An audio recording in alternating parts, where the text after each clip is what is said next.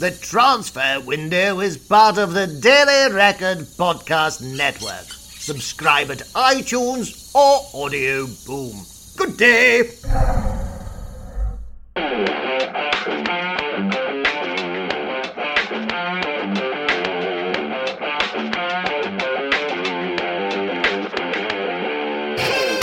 I'm Henry McRae, and welcome to the Transfer Window podcast, which, just like the real football transfer window, can be a land of hopes, dreams, and opportunities. But those who enter walk a slippery path, and one false move can see a once promising career fall flat on its backside. Just look at these guys. I'm talking, of course, about Duncan Castles and Ian McGarry, who, after nine Premier League games, are just about holding on to their jobs on this podcast, which is more than can be said for three Premier League managers since we've already had to say so long. Farewell, auf Wiedersehen, goodbye to Frank de Boer, Craig Shakespeare, and Ronald Koeman. We'll also be looking at managers who are having a better time of things, and we'll get the lowdown from Duncan on his vote for FIFA's Manager of the Year award, which is tongues wagging and fingers tapping across social media for these last few days. But first, Let's have a look at the managers who have gone and what impact the, sum- the summer transfer window had on their employment status. Ian, welcome. Does a manager live or die by his or his employer's decisions in the transfer market? Please discuss. Well, thankfully, uh, no one's actually died yet, Henry, uh, which, you know, that would be a, a bit of a tragedy. But uh, careers wise, yeah, I, I think there's no doubt that all managers uh, the way that their teams perform will ultimately be defined by obviously their personnel that they have at their uh, availability. Um, football has uh, modernized itself um, and uh, evolved in the past few years, especially in England, um, whereby the manager no longer has the first and last say on every player that leaves or enters his dressing room. Uh, more of, often not, there's now a is roughly uh, deemed a transfer committee, which is made up of a head of recruitment, a head of football operations, uh, the manager himself, and the chief executive. Uh, there might sometimes be a specialist person, stats and analysis in there as well, but they would be, I suspect, only there for advisory role rather than actually making decisions. But I would comfortably estimate that 75 to 80% of the players who are sold and bought by Premier League clubs in the last transfer window, the manager did not have the final say. Now, the problem that gives, obviously, is someone like Ronald Koeman, who this week lost his job at Everton after a dreadful run of results, which saw them languish in the bottom three of the English Premier League, is that having made some decisions, some good, some bad, you, you could argue, ultimately didn't make all decisions, and therefore his job uh, was defined, and indeed he was the one to whom the buck was passed when it came to uh, pointing the finger of blame as to why the team are not performing. Uh, I'd say that's harsh on Koeman, mostly because of one particular aspect of his squad setup. They sold 25 plus goals a season out to Manchester United and Romelu Lukaku and did not replace him with anything like the player uh, that they needed, i.e., someone in that same role as a, as a point striker. Instead, um, they ended up with effectively three number 10s and a very unbalanced team with no goals. I think one of the other major aspects and faults of their transfer window was accepting Wayne Rooney's return to the club as part of the Lukaku deal. And uh, Koeman given the what we now realise is the poison gift of the former England captain, um, who has underperformed, uh, who, uh, according to some players who've been on the pitch with him this season uh, so far, um, looks shot to pieces, quote unquote, uh, both physically and mentally, like he's given up, his legs have gone. Um, and that's a very damning indictment for someone who's just turned 32. But we know Rooney doesn't live his life well in terms of health and uh, fitness. Uh, and obviously, he's had his fair share of off the field controversies as well. So I guess we're not really that surprised that Rooney's not performing on the field. But to pay £50 million for then Gylfi Sigurdsson, who I understand was someone Koeman wanted and was pushing for him to be signed, then looks like poor business given Sigurdsson's return so far and having seen Everton play on several occasions, he's not fitting into that team. So my sympathy does go somewhat to Koeman because I don't believe he made all the decisions on players who were brought in. Um, I think you've got to look at Jordan Pickford and say he was a very good signing. In fact, if it wasn't for Pickford, um, they would have been humiliated by uh, conceding many more goals than they've actually conceded so far this season. And Michael Keane, I think there's hope for in terms of central defence for him to develop into a, a better and elite defender. But you've got to say people like Jordy Klaassen, uh, sorry, Davy Klaassen signed for £22 million from Ajax, hasn't made an appearance, he's on the bench. Cuco Martina, Sanchez, who was a striker, was meant to bring them goals. Wh- whoever made these decisions, and Koeman was certainly um, culpable for some of it, Oumar Niasse, another one, um, then they have his job. And Duncan, I think you'd agree that, uh, that it's not always the manager who makes these decisions these days, but probably the manager who actually does take the fall for it. Yeah, it's, it's certainly not the manager who always makes the decisions these days, um, and it's certainly the manager who is the first to take the fall when when transfer business is done um, badly, and for the very simple reason that it's the cheapest solution. Um, you know, I think Chelsea were when they were making the decision over dismissing their last manager, um, the they decided. I mean, the, the, the the director of football there talked about the the dissent in the dressing room, used that as a reason for for the sacking of a Premier League winning manager and, and Jose Mourinho, um, and cited and the, the, their point was that it was cheaper for them to dismiss even a very highly paid manager and his and his coaching staff than it was to change the players, and that's essentially the reasoning. In all of these instances, when things go wrong, the the solution is to sack the manager, get someone in who can change the approach towards the players, hopefully elicit a bounce in performance. Um, you know, we all, often talk about the new manager um, phenomenon um, when when when you when when new coaches are hired and and get results going again, and then have another look at um, the next transfer market down the line to to solve longer standing problems. Um, do managers live and die by transfer windows? I wouldn't go as far as that. They can live and die by transfer windows, but it, uh, it's not just about uh, your purchases. Ultimately, and this is something we'll, we'll talk about later on, a manager is about the added value he can add in his coaching, in his handling of players, in strategic decisions um, on the field, in substitution changes in the way he trains players, whether they avoid injury by the training methods or whether his training methods cause injury. So all of those things they can add value even if they're they're they're dealt a bad hand of cards. But by the same token, I think um, the only one-on-one interview I've seen Pep Guardiola give recently with um, with Gary Lineker in the BBC, he was asked about his by Lineker about his um, his managerial success, and, and and the first thing he cited was the quality of the players. He said, ultimately, you need to have good players.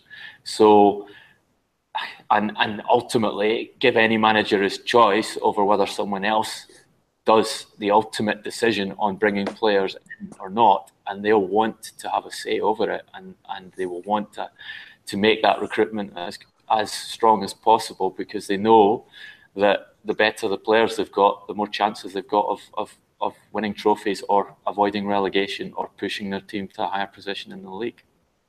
Yeah, Koeman's signed some uh, you know, really made some really good signings at Southampton. Sadio Mane, um, Virgil van Dijk, uh, Dusan Tadic, uh, Fraser Forster were all you would consider to be good signings. I would have thought. Is that something that Everton look at and think, well, he's got a good record in the transfer market? Um, you know, other than the fact that his team were playing well, that would it have influenced their decision to sign him? And then they don't give him the same freedom that you might have had at Southampton. I think that's a really good point. I think it's a really good point, Henry. And I remember when Koeman arrived at Southampton, it was a period in which Southampton were under huge criticism um, for selling a number of their top players to Liverpool. And uh, you know they'd had a sequence of sale, sales of, of, better players. Um, the ownership of the club hadn't changed hands, but um, the, the the daughter of the owner had taken control after his his death, and there was a suspicion that she wanted to sell the club immediately and just take a profit from it. And I remember being asked um, to write a piece about that at the time and doing doing some work, calling some contacts on it, and they who who actually one of them who knew Koeman very well, and what came back was no, it's absolutely not the case. Koeman is very much in favour of these sales because it allows him to come into the club with a big um, uh, balance of cash to spend on bringing in players he wants to change the way the team plays and to get um, better results from him in this coming season than they had in the last season. And that was exactly how it panned out. He, he signed a number of players, the guys you mentioned, who did very well, um, uh, improved their performances on the field, uh, improved the quality of football they were playing, and uh, basically established the, the, the, framework and the reputation for him to, to be a candidate for a job like Everton when it came up. Um, I think the, the problem at Everton, as I understand it, is that you've got a situation where there, there's a lot of money. there was a lot of money to spend in that window, but there were also a lot of separate camps having arguments over how it should be spent. So you had the new owner who was, I understand, very much responsible for Wayne Rooney being being brought to the club because he want he liked the glamour of the idea of signing Wayne Rooney, and clearly if he did any due diligence on, on the kind of issues that Ian mentioned um, that, that hamper Rooney as a player and, and which I don't think he's ever going to recover his, his former glories um, from. If he did any of that due diligence, he ignored it and went ahead with the, the, the purchase anyway. Um, you have the previous owner who still has shares in the club and still has a say in, in recruitment um, still involves himself in that. You have the director of football who has been uh, advising on certain players and advising the club to sign certain players. And then you've got Koeman himself, who, is, as Ian correctly pointed out, wanted a player like uh, Sigurdsson, who uh, at the moment is the clear candidate for the worst transfer of the summer. You know, 40, 40 million rising for a player who's never really proved himself at the top level of the Premier League in, in a team that's chasing champions a Champions League place, which is what Everton started the season trying to do. Um, it's, it's, just crazy. And then Davy Klaassen also. Um, okay, it's early days, but he's he's only started three games for them. Uh, dropped him out of the team very quickly himself. So th- those are two two very poor purchases. Um, but you, you kind of have the perfect storm there when you've got a lot of money on the table and you have a lot of dissenting voices all wanting a chip at the transfer market, all wanting to do their own deals, all buying players, and, and probably that's why you've got um, a club that signed what three or four players for the same position, and then avoided signing the key recruitment that they needed to do, which was a, a number nine to replace Romelu Lukaku. Okay, well, you can look at the, the transfers he's made. Sigurdsson over 40 million. Um, several players in his time there over 20 million. Uh, Keane, Pickford, Schneiderlin also in a previous window. And yet they're in the relegation zone. So I suppose it was inevitable that uh, uh, things would come to an end for Koeman. One manager who didn't get that kind of financial backing um, is Frank de Boer, completely different sort of case. Also lost his job after only four games. So what's the situation with Palace? How do you how do you see that comparing to the situation at Everton, Ian? Well, it's chalk and cheese, Henry, in the sense of um, Palace's biggest investment was uh, Mamadou Sakho, who effectively they were almost press ganged into buying um, days before the window uh, because they didn't have any other options. Which again, given that they knew they needed a centre half, that's weird. They'd said even when Sakho was relatively successful towards the end of the season and avoiding relegation, um, that they couldn't afford either his fee or his salary. So the fact that they didn't find someone um, a replacement, uh, you know, which would include Sakho going back to Liverpool from his loan deal, is, is bizarre. But again, that does happen a lot, unfortunately, because the Premier League is so awash with cash that uh, cash will find its way uh, to to solve those problems. And Sakho, to me, is not even a you know a middle grade uh, Premier League defender. The reason that he um, looked reasonably good towards the end of the season was that he was only defending inside his own box. So it was it was the old style, you know, last chance saloon defending, throwing your head here and your body there, and um, I remember several games where Palace great points that you know people were saying, "Oh, Sakho was amazing." Well, he wasn't because the only reason that he did a good job was because he was literally defending on his own six-yard line, and and you know I could do that if forced to. Would prefer not to, obviously, uh, being a striker. But um, the fact is that uh, Frank de Boer did not get the money to invest. His two major signings were, were loan signings, and Ruben Loftus-Cheek from Chelsea, Timothy Fosu-Mensah from Manchester United both very good young players, but but not you would say the type of player who's battle hardened enough, having played effectively their majority of their football in the academy teams at two elite clubs, to come into a club like Palace and stave off relegation from the kick-off on day one. so, I don't think that De Boer, um, excuse me, was invested in heavily enough. Uh, he clearly, and we did talk about this in a past transfer window podcast, tried to change the entire philosophy of the club um, over the course of six weeks of preseason training to make them play to a three-four-three.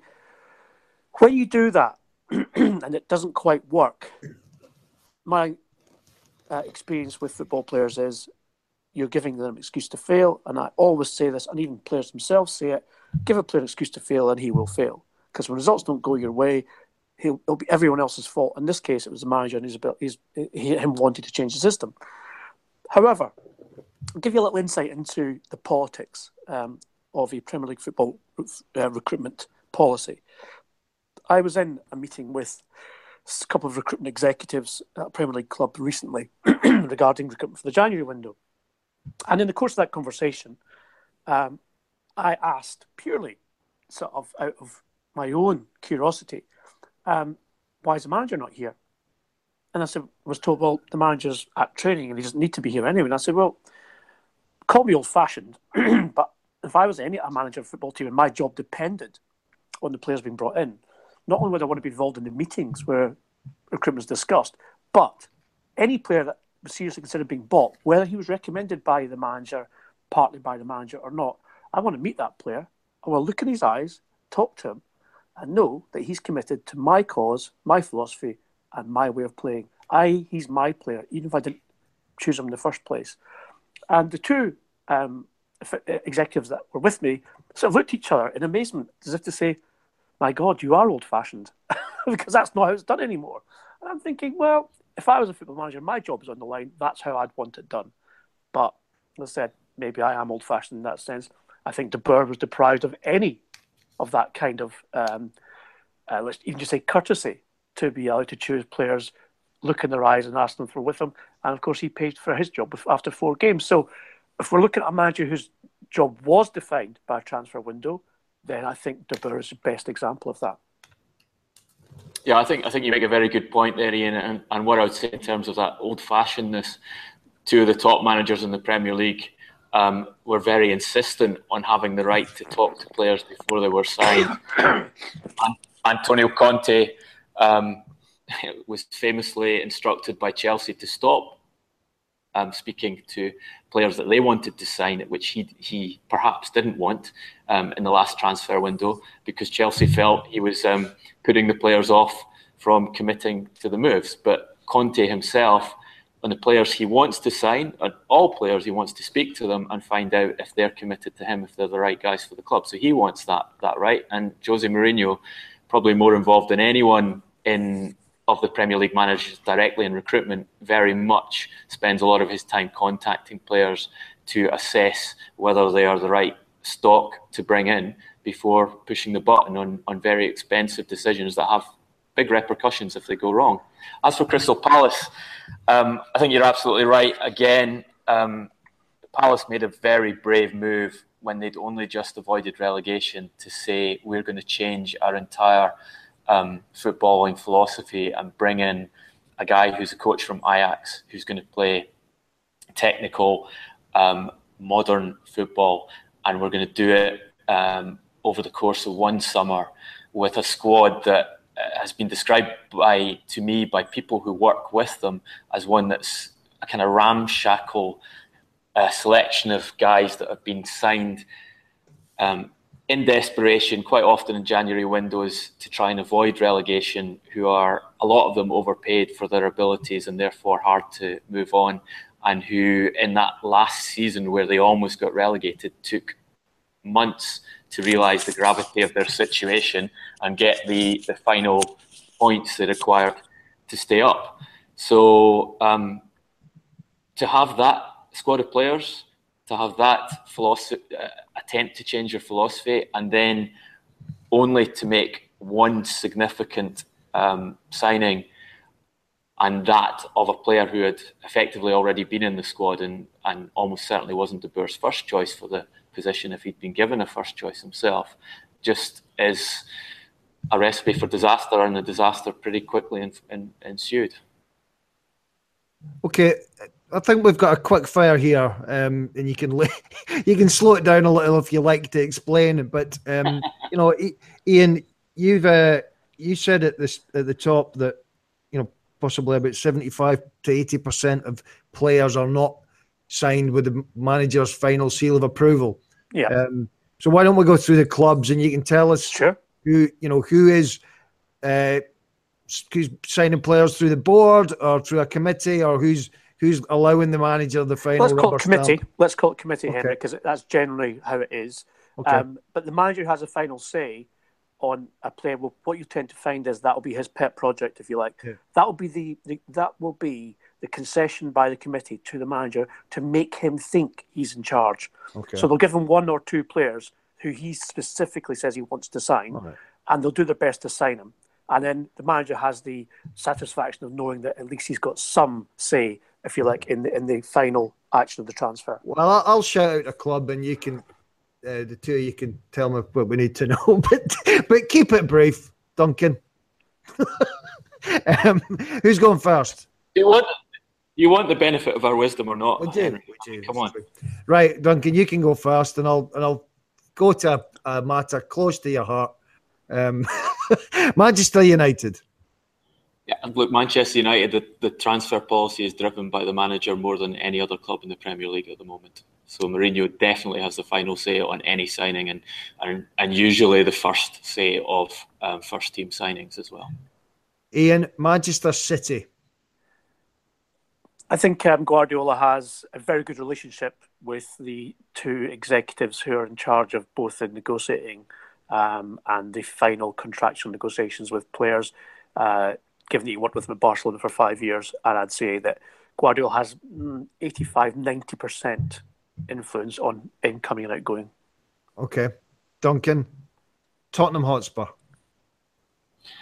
Tottenham, as we know, are the, the transfer policy is driven by Daniel Levy. Um, it's something that's you know, fundamental to him in terms of the financial running of the club and the long term development. But uh, Pochettino does have a say. Um, Pochettino's complaint about the transfer policy at Tottenham is that he's only allowed to um, pursue players in a certain category, i.e., uh, don't cost too much in transfer fee, are of an age where they would be resellable, and are within a, the salary band of the club. Okay, Ian, this is a this is an interesting one. Chelsea. I would say, um, Duncan that, uh, and Henry, that um, in la- the last window, um, and this is what's caused all the friction with Antonio Conte, is that Conte had an input, but certainly not the final say on any transfer out or into the club, and that uh, will be the deciding factor uh, whether he stays at Chelsea for the the whole of this season or whether at least before then. My bet would be on the latter that he won't be there for the entire season. I think January will bring another clash of um, personality with the managing director Marina Granovskaia and director of football Michael Emenalo, both of whom have been entrusted by Roman Abramovich to sign and sell players uh, to a club, which remarkably has had a net spend and transfer window in the last uh, eight years average of under 30 million pounds, which both Emin okay, and quick, quick, quick, therefore say it works. okay, Duncan, Arsenal. Yeah, Arsenal. Um, Arsenal still Arsene Wenger has the last say in transfers, but they've moved more towards the kind of analytical model of employing sci- scientists to uh, use algorithms to decide which players or recommend players to, to sign. So they, the, the, those guys are involved in the transfer process there. But as far as I know, Wenger can veto anything coming in. Ian Liverpool. Uh, Klopp has a say, but the infamous transfer committee, which led to all of Brendan Rodgers' um, frustrations when he was there, still very powerful. Uh, and I think Klopp's influence is less than 30% on all ingoing and outgoing. Duncan, West Ham United. Hi, well, West Ham United. Um, the reason Slaven Bilic is, is very close to losing his job is because of the, the, the transfer window they had. Bilic's own perspective on that is that he was trusted on transfers going into it and uh, gave the, the board a, a, large number of recommendations and players he wanted. Um, the most important one being William Carvalho, because uh, he, he, wanted to rebuild the midfield around him, and he did a lot of work uh, personally direct with Carvalho to persuade him to come to the club. And then when it came down to it, after some bad results, he feels that um, the board refused to put any of those key transfers through. So they they, they, they did things to give them the impression they were still working on the deals, but realistically, none of those deals were going to happen. Okay, Ian, sixth place in the table. We might as well look at Watford. Um, yeah, I think Marco Silva has a lot of influence. I think also that the owners of the club there have a lot of advisors who they actually trusted to appoint Marco Silva. So Marco Silva has the trust of the advisors who took him to Watford and um, um, I think Silva has around seventy percent of final say on what happens at Watford. Okay, we won't go through them all, but you can pick one more each that you think might be interesting to comment on, Duncan. Um, who would be interesting? Uh, Leicester City, I suppose. We haven't discussed. There's a, another club which has sacked their, their manager um, after a, a, poor transfer window. Um, you look look at the players they bought, and only one of them has made nine all nine appearances, the most any any of the other new signings. And you've got a guy like Iheanacho coming in at over twenty million pounds, has only made two Premier League starts. Um, and then they had the catastrophe of, of Adrien Silva being signed after deadline and not being able to use him. Um, Craig Shakespeare definitely did not have primary say on who they recruited in that window, and uh, and okay, we'll we'll come back to we'll come back to Leicester. Uh, Ian, you got West West Bromwich Albion. Henry are a very interesting example because um, Tony Pulis is respected as having uh, uh, all the wealth of knowledge he's had from his years of managing different clubs in different divisions. They don't have a transfer committee as such, but but Pulis does have the final say on players who come and leave the club. Um, great example of that is Jonny Evans he said, absolutely no way can I afford to lose him. If we lose Jonny Evans, we get relegated. And the club said, fine, we don't sell, even though they, they stood to make a tremendous profit. Another, another good example, just very quickly, uh, Tony absolutely didn't want to lose Darren Fletcher, but Darren wanted to move closer back to his family home in, in Cheshire and went to Stoke. And so he said, this is Pulis, get me Gareth Barry, because he can he can do that. And then Grigor Krychowiak as well from PSG. They did it. So you know, fair play to Tony Pulis. He is respected as someone who can and can be trusted to act responsibly in the market. Okay, thanks for that, gents. Um, Duncan, you raised Leicester, and we, you know, we flagged up. We talk about Shakespeare at the the, the start of the pod. Um, had a little bit of a say on Shakespeare. And what, uh, what's your read on how that situation played out um, in terms of the the window? Obviously, they've had They've, they've spent some money um, and they've had a bit of a, a problem with the Adrien Silva signing from Sporting Lisbon, who they hmm. paid 21 million for, yet they registered him from 14 seconds too late and he won't play till January. Um, you know, that kind of deal possibly cost Craig Shakespeare his job. Well, I don't think you can blame Craig Shakespeare for the administration staff um, getting it wrong in terms of their timings and everything else. Like this isn't the first example of that. Remember, we had this absolutely ludicrous situation two seasons ago where um, David De Gea's transfer to Real Madrid had been agreed and finalised, and but the paperwork was submitted late, and someone blamed it because it was a fax machine. Seriously, is this like David Brent's office we're working in here? Manchester United use a fax machine to, for their transfers, or indeed Real Madrid do.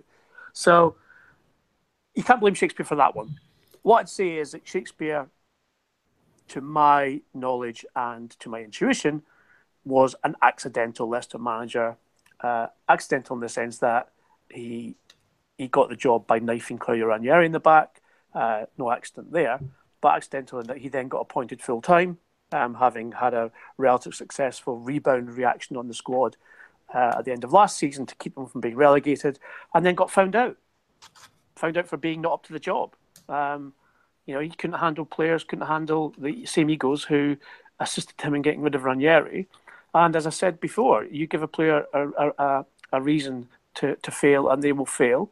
And those some of those same players who supported um, his actions against Ranieri in the revolution that happened last season, then turned on Shakespeare. And guess what? It's like mini Chelsea. This is you know what happened under Andre Villas-Boas and even Jose Mourinho when he was sacked by Chelsea. The players, if they turn against you, can get you the sack, even if you signed them. In this case, Shakespeare signed two players in Iheanacho and Harry Maguire for fairly hefty transfer fees um, in Leicester terms. Um, Maguire's been okay, has the ability to maybe become better. Iheanacho, I think, was incredibly inflated price, but then again, as we said before, Gylfi Sigurdsson, 50 million was incredibly overpriced as well. Um, he, neither have been outstanding. Iheanacho has been anonymous in terms of Premier League goals. Um, and I think the Adrien Silva thing uh, simply made everyone look bad at Leicester City. Uh, the fact that they've appoint, appointed a failed Southampton manager in Claude Puel, I think we're heading exactly the same way. Will even last the season? Would be the question I'd put to you, Duncan. I'm not sure Puel's such a bad appointment, to be honest. I, I know he was unpopular at Southampton because of the way he played football. That was the complaint from the fans. But um, the actual performances on the pitch and, and, and results weren't terrible. And you remember, they he wasn't far away from winning them silverware You know, yeah. that game against Manchester United, they could have won. They, they performed very well in it. So I kind of see the reasoning from Leicester. It was a surprise appointment, but I see the reasoning, and they've got a guy with Premier League experience who showed himself capable of, of keeping the kind of level of squad that Leicester have um, well away from relegation. And, and that's, you know, that's the goal at the moment. It's uh, do not get relegated, do not lose the Premier League money. So, um, yeah, it's maybe a more intelligent appointment than than some people are giving it credit for. Long term, we'll see. Long term, we'll see that. I, if he if he doesn't entertain once he's saved them from relegation, then I can see the Thai owners getting fed up with that and wanting another yeah. change. But that's more to do with the characteristic of the owners than uh, than uh, the the decision in terms of appointing someone to keep you in the Premier League. How do we see this Leicester City tale panning out? Um, you know, it's it's the uh, from rags to riches. it's almost rags, isn't it? it is a bit, and it shouldn't be like that, uh, Henry, because they get a, a, very large slice, same as every club of the of the broadcast money. Um, the Premier League win seems a long time ago now, uh, admittedly, given the, the trials and tribulations since. But they've got a, a generous benefactor uh, in their owners. Um, who I think will invest again for the right man. I think one of the things that we've not mentioned so far is losing Danny Drinkwater, who was not just a leader on the pitch, but off the pitch was a fulcrum of the squad, someone who, you know, when times were bad, could actually lift the rest of them. Um, uh, even people like Jamie Vardy uh, looked to Drinkwater for inspiration uh, when things weren't going wrong. So losing him to Chelsea, which again, that, that's a kind of a non sequitur regarding Drinkwater's own ambition and, and his desire to to move up in the world. Um, I think uh, you know if if Puel comes in uh, and applies the kind of rigorous discipline that he did at Southampton, which Duncan uh, referred to, then they should be okay, um, or certainly should be contesting relegation. Whereas at the moment, they and Crystal Palace seem to be almost condemned to it. Um, so, uh, as I said, Puel is is going to give them. There's going to be a rebound effect. Um, they've got some um, games coming up that they have to get points from uh, if indeed the Puel uh, is to have any chance because uh, the January window is looming upon us. Um, clubs are already uh, looking to bring players in. I know Leicester City are looking to bring in three or four. Uh, therefore, there's guys in that dressing room right now whose whose places are going to be at stake uh, come the next transfer window, and it's up to them in the next few games to convince the new manager that they're better players than they were under the old one. Okay, well, uh, moving on from that, we have uh, this week we uh, saw the best FIFA awards handed out. Um, a bunch of journalists dotted around the, the world get their, their chance to tell us who the best player of the year has been and who the best manager. And representing Scotland is none other than our very own Duncan Castles. So, Duncan, your votes caused a little bit of a stir on the Twitter sphere. Do you want to tell us who you voted for and then why? Yeah, look, uh, first of all, let's clarify the voting process. So it's um, the captain of each international team, the coach of each international team, and then a, a journalist selected by FIFA for each um, association gets a vote. And those votes are, are combined to decide the overall winner.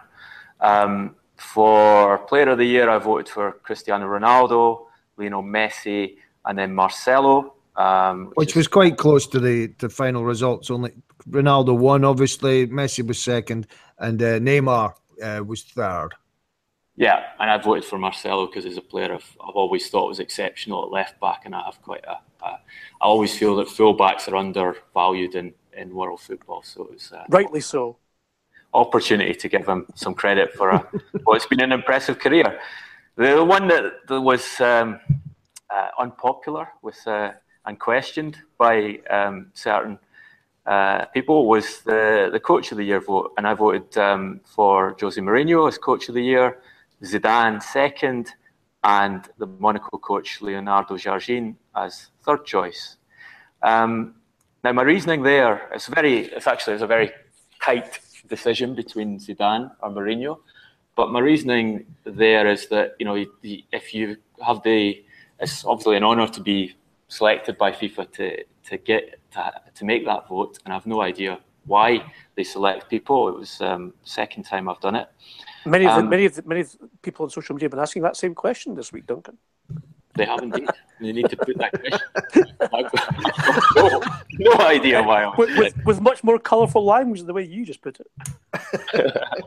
the only, the, my, my only theory is that um, I've attended a lot of uh, FIFA tournaments uh, as a football journalist from ranging from the 2002 World Cup onwards, um, including youth tournaments and Confederations Cups. So possibly it's because of my attendance record at FIFA events, but I don't know. That's just my theory.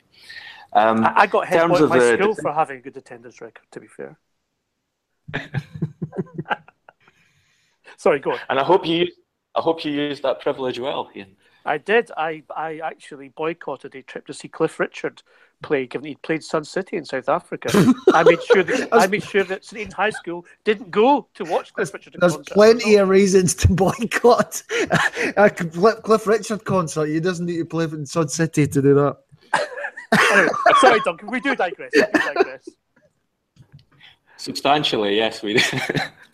um, so the decision between Mourinho and Zidane. If you're asked to vote in this, uh, the, I presume the point is to use your um, informed opinion as a journalist uh, to educate wh- who you think is the better coach. And for me, if you're deciding on coach of the year, it's about added value. It's about some of the things we've been talking about. So, what resources do you have, um, and what results do you produce with those resources? Um, we're given, we were given a list of 10 coaches to choose from, pre selected by FIFA my analysis on Zidane is that last season and this season he has the best squad in terms of depth and quality that any football manager has had. Um, certainly way ahead of, of any of the opponents uh, he had in Spanish league and in the Champions League. Um, he also had the best player in the world as part of his team. He was facing Barcelona, who were um, something of a basket case uh, domestically. Um, superb achievement. You can't argue with winning the Spanish League and winning the Champions League and winning the Champions League two times in a row. But talking to the people who work with Zidane and know him as a coach, the question for them is how much value does he add, and will will we see?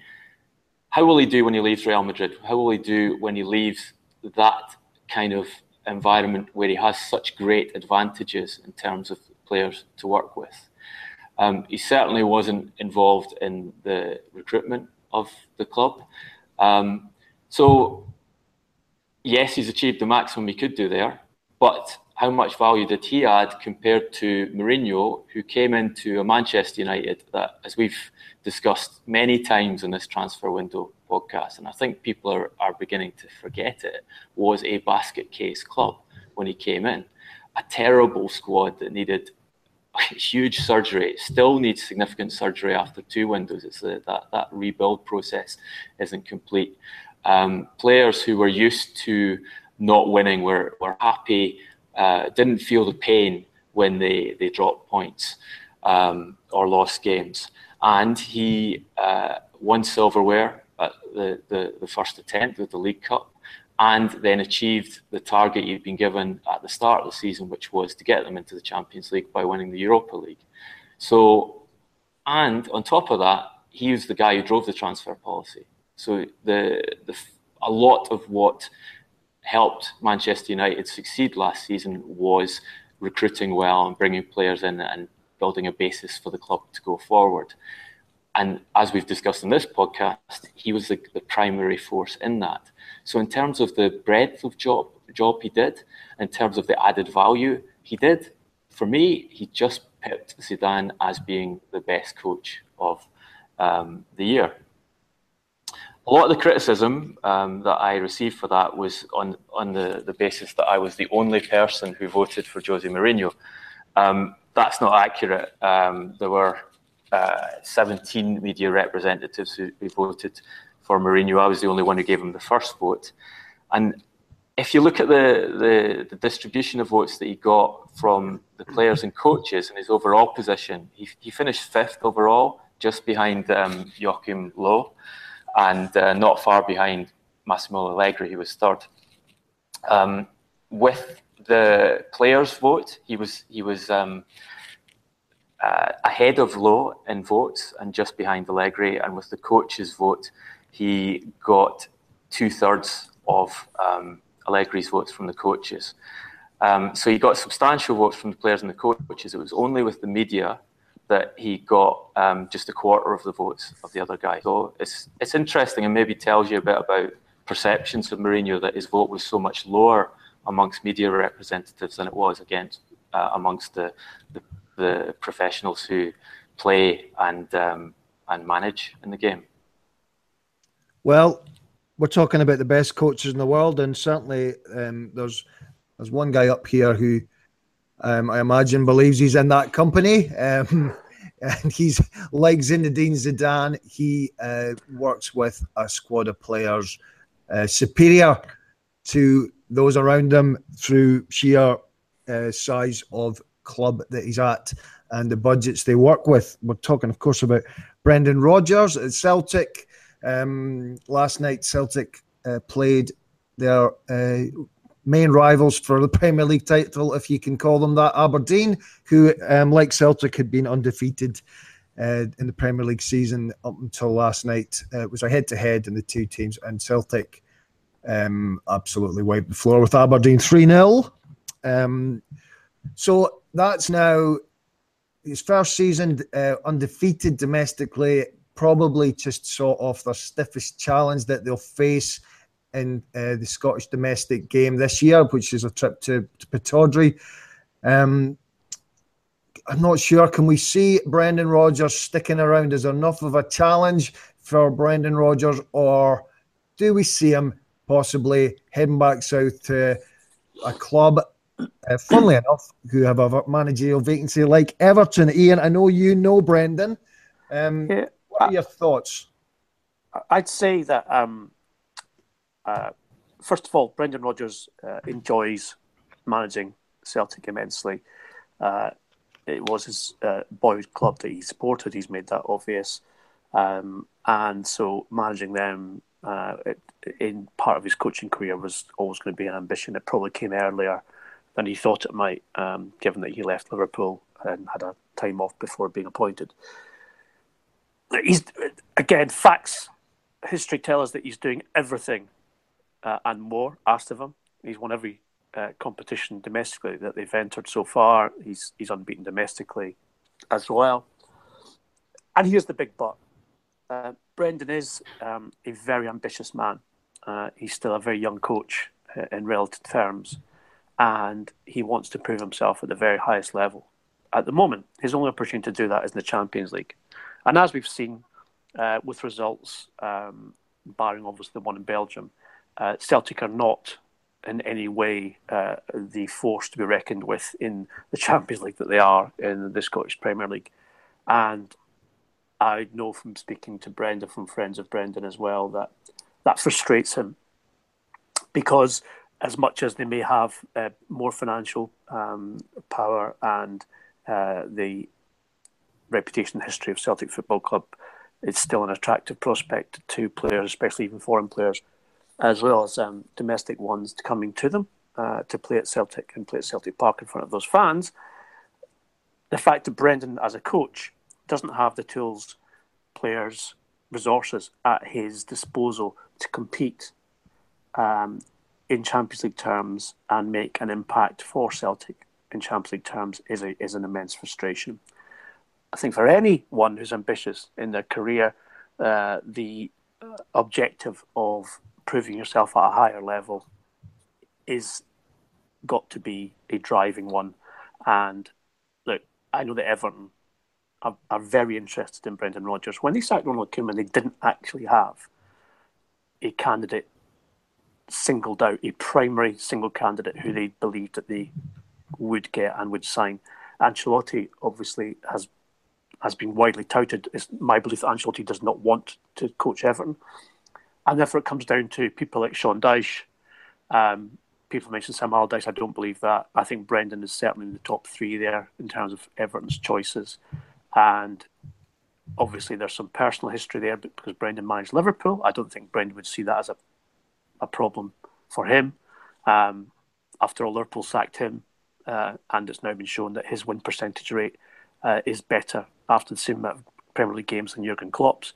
So Brendan's been the manager who's came closest to winning the Premier League in the 22 years since Liverpool last won it, the top division, than any other manager. So why not go to Everton, do a good job, prove himself there, and then move to a, a bigger club, a more elite club? I, I, suspect Brendan would see that as within his capabilities. Um, I think timing is against him in this one. I don't think he wants to walk out on Celtic at this moment uh, in his tenure. He still thinks they can qualify for European football after uh, Christmas, whether that be Europa League or not. And I think seeing out certainly this season would be his preference. But opportunities don't come along that often for a club which has the sort of potential, stature, and history as Everton. So I think it'll be very interesting three, four, five days. Remember, after this weekend, we go into the international break. So the Everton owners uh, and board have time uh, after this weekend, and David Unsworth has already been confirmed in charge, to actually then perhaps meet people face to face. We talked about earlier the importance of looking in the eyes of someone and knowing they're committed to your project. To meet the people uh, who they are considering for the job, and then make an announcement which allows that coach to then go train with the non-international players uh, and get a feel for the training ground and everything else, and then take them forward into the rest of the season and of course a very important January window. So my um, personal sort of uh, outlook on this is Brendan would be a good fit for Everton.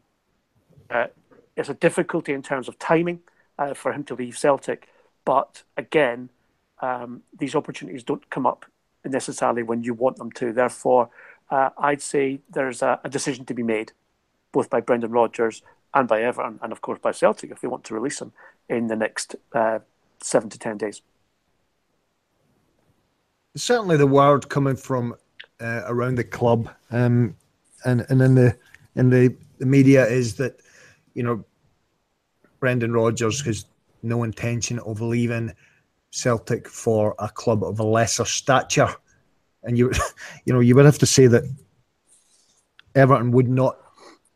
Correct me if I'm wrong, but Celtic would be certainly as seen here as a much bigger club than the likes of Everton. But is Duncan is realistically is Brendan Rodgers going to walk out of Celtic into a club bigger than Everton?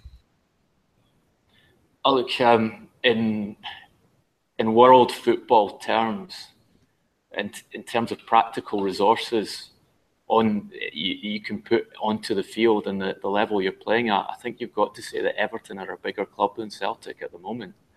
Not in history, but in terms of what the job involves, the stage you're you're playing on, and the resources available to you to um, to structure your squad and, and build things going forward. So um, I think that, that that's not the aspect of the decision for, for Brendan Rodgers if Everton were to approach him and offer them the job.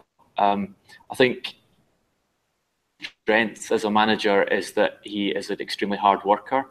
Um, he's a, he's very diligent about his training methods. He's um, he's worked under good people and and um, and worked extremely hard to, to gain as much from them and take as much from them as possible to develop himself as a manager. So, from that perspective, Ian's absolutely right that this isn't a good time to take over a club. A manager like Rodgers, who, who prepares well and, and puts a lot of stock in his training, will always want to take over a club in the summer when he's got the ability to do a full pre-season and have a full transfer window to to set the team up and give himself the best um, platform to work from. So that that that would definitely be a thing um, against moving there. Um, I would say you'd have to be a very brave man to um, to go back to Merseyside um, with his history with Liverpool and then take over at Everton. But um, he's always struck me as a extremely self confident and ambitious individual. So a factor for him. He'd be ready to take that challenge on. Certainly, that ambition and self confidence translates into thinking that his ultimate place in football is above the status of a club like Everton. So he, he would see it as a stepping stone. Um, go back to England, prove yourself again in the Premier League as a top manager, and then wait and see which of the of the, the very big jobs come open. And I think, as we've discussed before, he'd be a candidate for Chelsea because of his history at the club and the fact that Chelsea change their managers on on average every two years, if not if not quicker than that. So those opportunities are going to turn up.